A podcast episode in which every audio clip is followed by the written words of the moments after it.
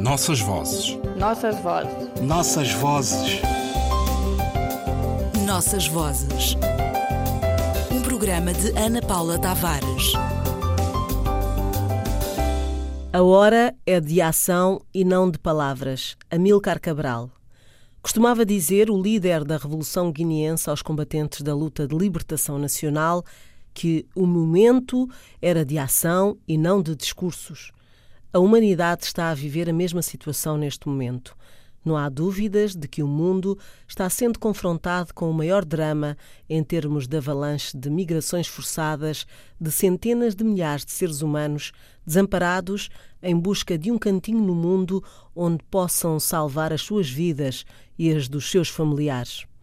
Da última vez que a situação do mesmo género se registou foi quando da Segunda Guerra Mundial e, portanto, há mais de meio século.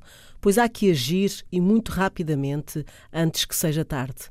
Situações de emergência devem merecer respostas da mesma natureza. Tudo isto para dizer que é muito choque quando, em momentos tão críticos da vida do homem, haja quem pretenda substituir a ação imediata por organização de fóruns, cimeiras e outras iniciativas do mesmo tipo para alegadas concertações sem fim, enquanto em cada dia que passa está a registar-se a perda de vidas de homens, mulheres e crianças inocentes.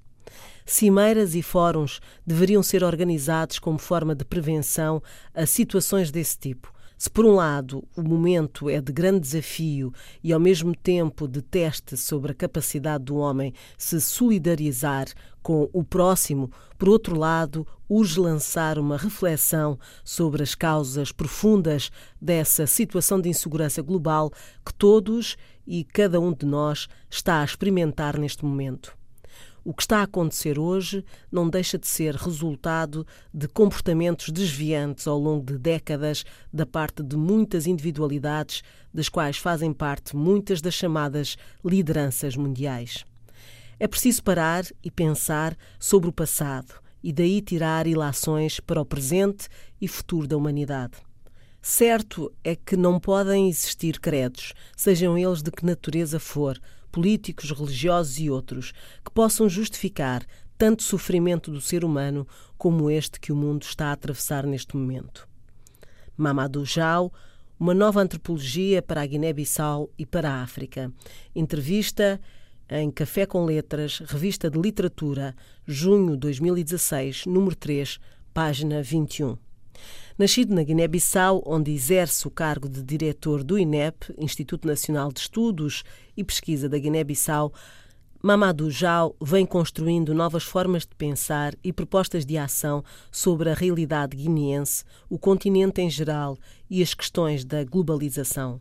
As novas estratégias de vivência e sobrevivência no século XXI constituem o núcleo duro da sua reflexão em ordem a construir um pensamento novo sobre velhas questões-chave da antropologia e ciência política.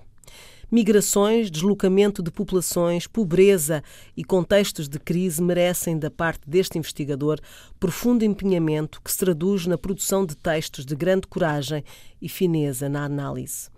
Leia-se, por exemplo, Estratégias de Vida e de Sobrevivência em Contextos de Crise, Os Mancanhas na Cidade de Bissau, 2015. Há assim um pensamento que não desdenha da tradição e das origens para fundar a renovação do pensamento sobre o continente e o mundo. A palavra migrações, do latim migratio, migrationes, refere-se à movimentação de entrada, imigração ou saída, é migração, de indivíduo ou grupos de indivíduos em busca de melhores condições de vida. Os dicionários antigos e modernos são frios, definem e não contêm a perda, a dor, o frio e a morte que a palavra nos nossos dias agrega. Para pensar.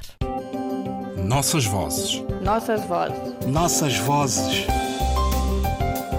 Nossas vozes programa de Ana Paula Tavares.